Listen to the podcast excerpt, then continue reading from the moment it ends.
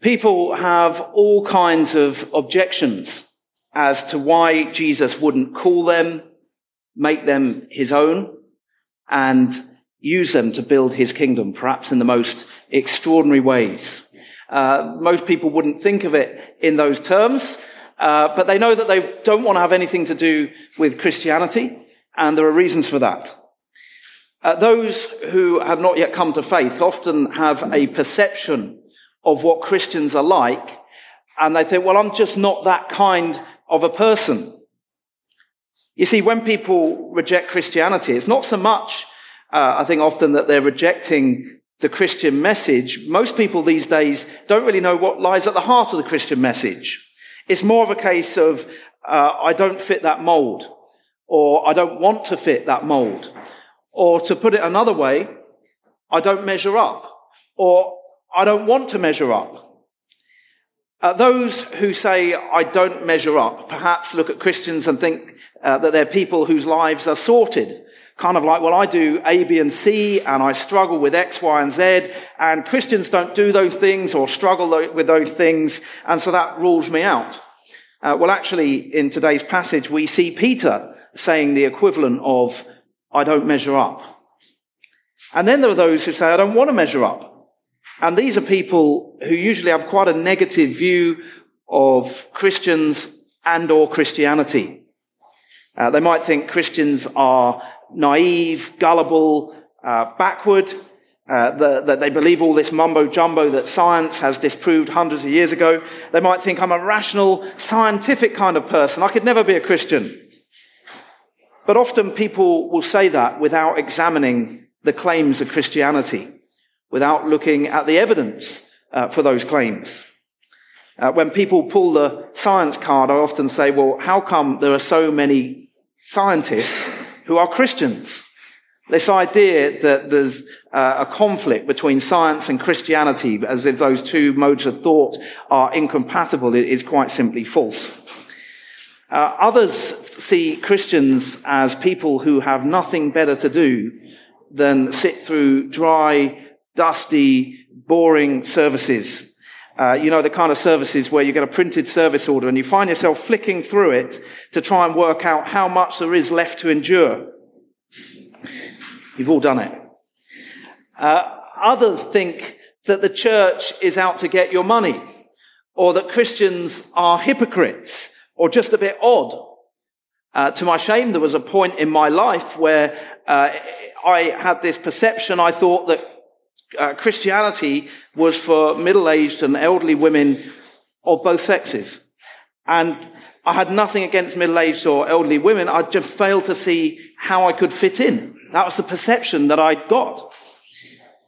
Uh, so people outside the church, they don't investigate the Christian message because they often have misconceptions about Christians and they think, I don't fit that mold or I don't want to fit that mold but also inside the church.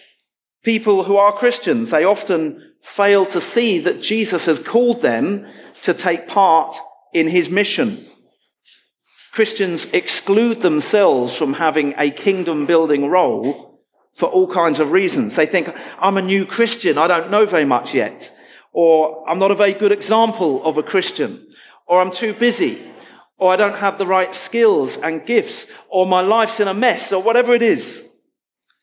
But we need to understand that being called to follow Christ and being called to engage in his mission is one and the same thing. If you're a Christian, it is because Jesus has called you. And Jesus doesn't call anyone to sit passively in church as a spectator. Uh, Jesus doesn't call anyone just so that they can put a fish sticker in the back of their car and tick the Christian box on a form. Jesus calls us to follow him and take part in his work of building the kingdom. There are no bystanders in the kingdom of God. Well, today's passage shatters all the misconceptions about those whom Jesus calls to partner with him.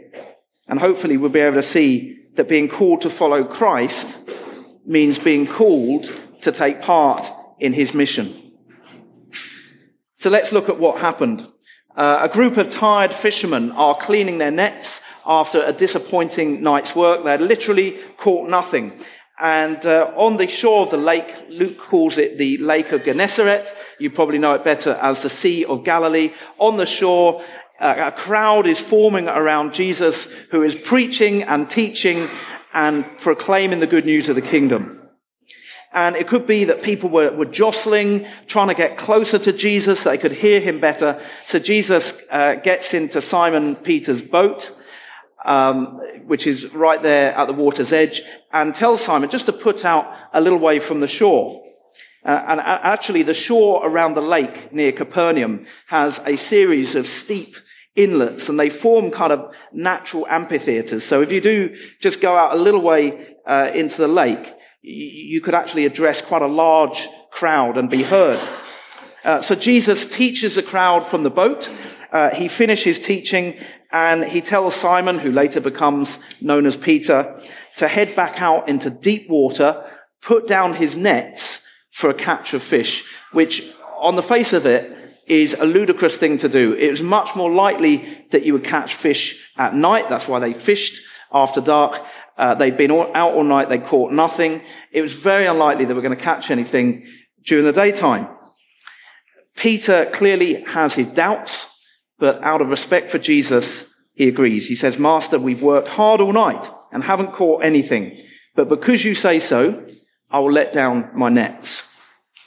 Um, we know that um, from Matthew's gospel that uh, Peter was in the boat with his brother Andrew. Uh, in the other boat was um, uh, James and John and their father Zebedee. And when Simon and Andrew put down their net, they caught so many fish that the net began to break. So they signal to the other boat to come and help them. And uh, the two boats take on so many fish that they literally begin to sink. Now, Simon clearly understands that something supernatural has happened. Uh, he catches, I think, more than a glimpse of who Jesus is. He might not be able to put it into words, but he's awestruck and he feels sinful and unworthy in Jesus' presence. Uh, he drops down on his knees. He says, Go away from me, Lord. I'm a sinful man.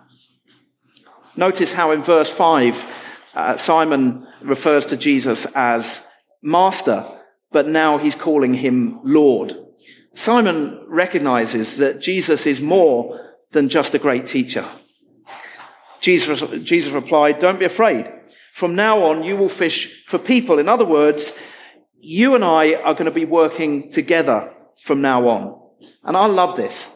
Jesus uh, didn't need Simon Peter to help him accomplish his mission or any of the other disciples, but he wants to include them. God is relational. He wants us to work alongside him. He doesn't need us. He wants us. He loves us. And as always, Jesus confounds all expectations. Who will the Messiah choose to work alongside him? The super religious people, perhaps? No. Uh, Jesus had constant run ins with the super religious people, particularly the Pharisees. Uh, in fact, it was the religious types who provided all the opposition to Jesus. They hated him. The first people that Jesus called were a group of down to earth fishermen. And so we see that Jesus calls ordinary people, doubting people, and sinful people. Firstly, ordinary people. Fishing, like farming, is a tough way to make a living. It's extremely physical and you're out in all weathers battling the elements. That's true today, even more so 2000 years ago when they were working with much more basic technology. This is a group of burly working class men, hands like shovels, not particularly well educated and probably a bit rough around the edges. Certainly not your, your pious religious types. Uh, last week, um, we had a team of roofers come to repair the, the damage that had been done by the hailstorm. Uh, and I expect that uh, most of us have seen roofers at work in Springfield in recent weeks. Well, we don't see many uh, deep sea fishermen in Springfield, uh, but you've seen a lot of roofers. And uh, it's the same, same kind of blokes, working class guys. If, if Jesus came to Springfield in 2021, uh, a crowd would form. He'd call up to uh, a group of roofers. He'd climb up the ladder. He'd go up onto the roof. He'd preach the sermon from up there. And when he'd finished preaching, he'd tell that group of roofers to go and do something totally out of the ordinary, to go straight on to the next job, even though it already got dark, something they would never do. Uh, they'd achieve a full day's work in about 10 minutes, and they would know that Jesus was someone worth following.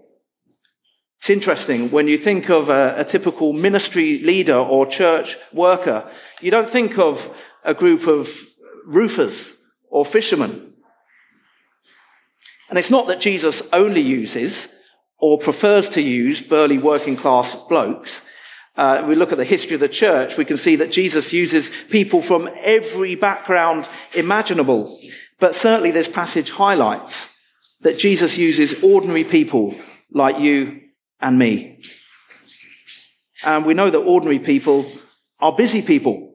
Peter, Andrew, James, and John, they had full-time jobs. Uh, some of them we know were married, most likely had children. They were busy. They had responsibilities, livelihoods, and routines. And Jesus came and disrupted all of that, albeit in the most uh, exciting and wonderful way, but there's no denying that Jesus disrupted their lives. Verse 11 says, So they, they pulled their boats up on shore, left everything, and followed him.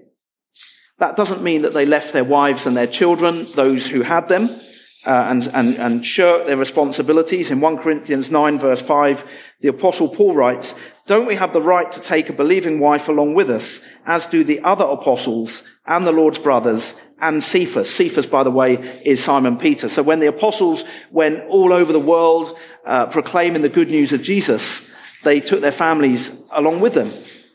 But in spite of their busy lives, the disciples made room for that which Jesus had called them to do. They made it their number one priority. Now, Jesus won't necessarily call you to change your career in a dramatic way. He might do.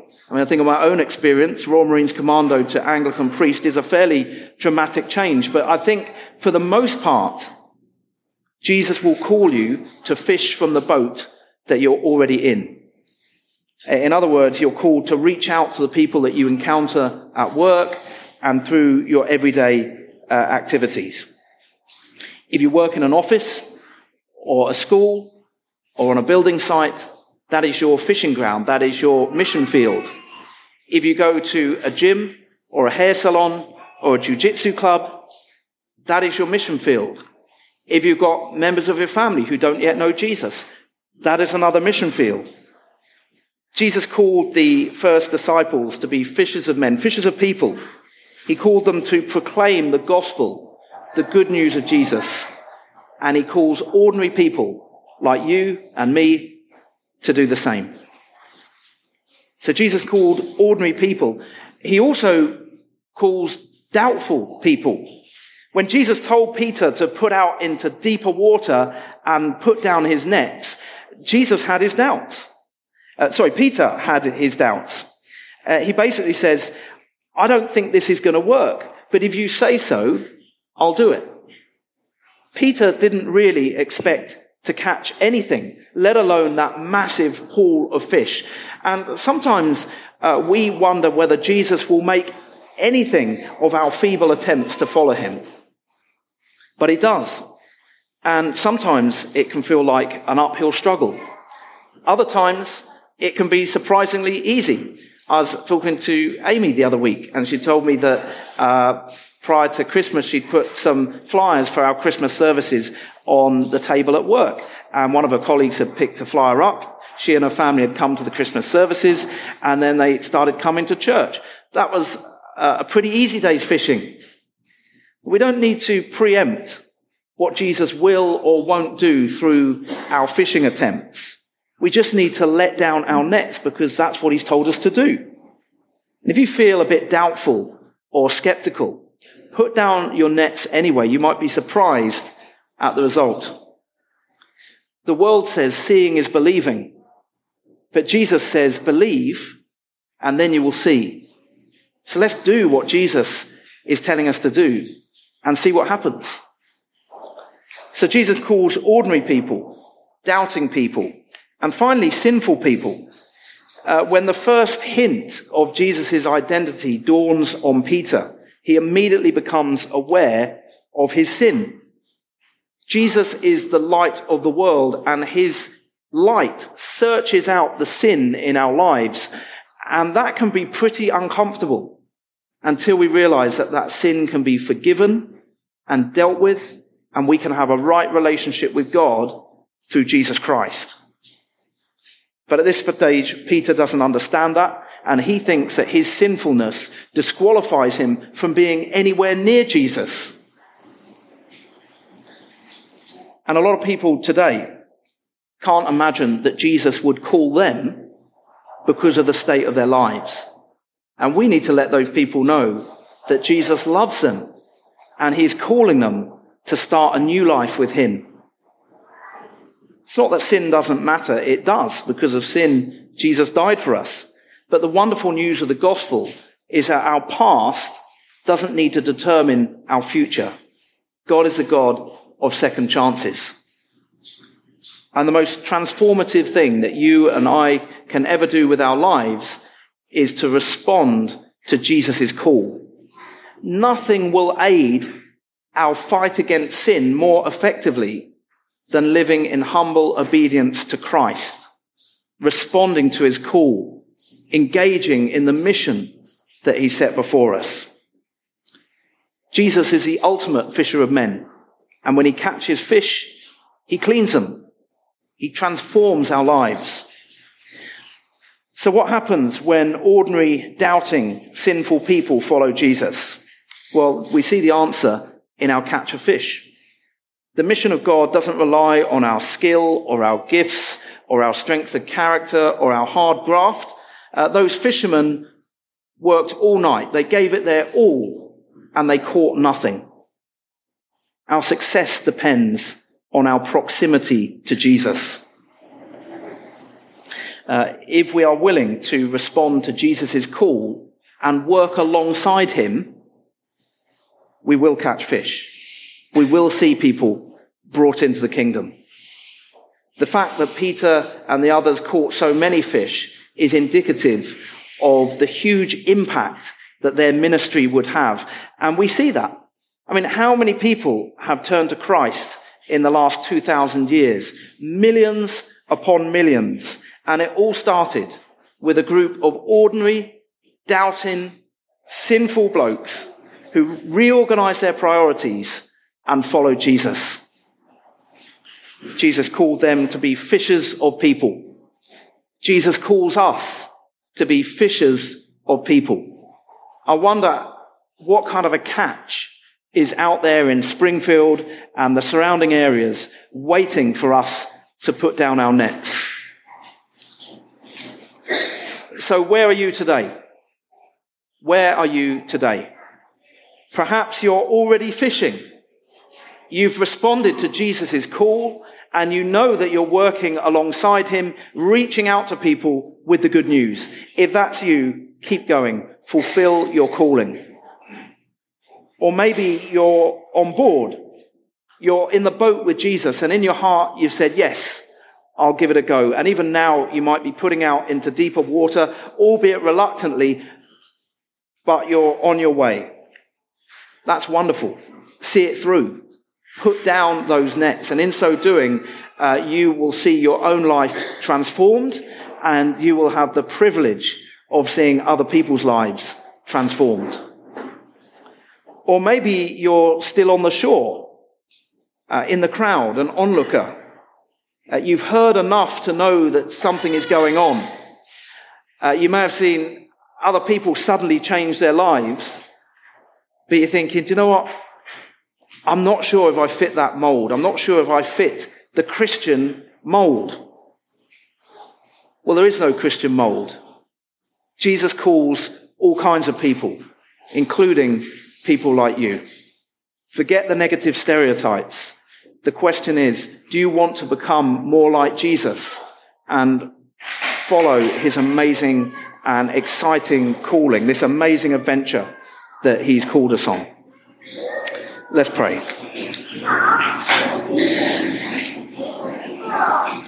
Heavenly Father, we thank you that in your Son, Jesus, we have one person who is worth following. One person who it is worth aspiring to be like. One person who it is worth devoting our lives to. And Father, we recognize that by, by following you, by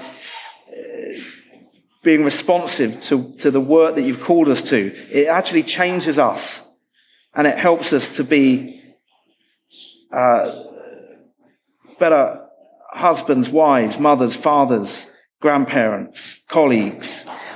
It helps us to be changed into your likeness. Uh, we recognize, Lord, that there are no bystanders in your kingdom.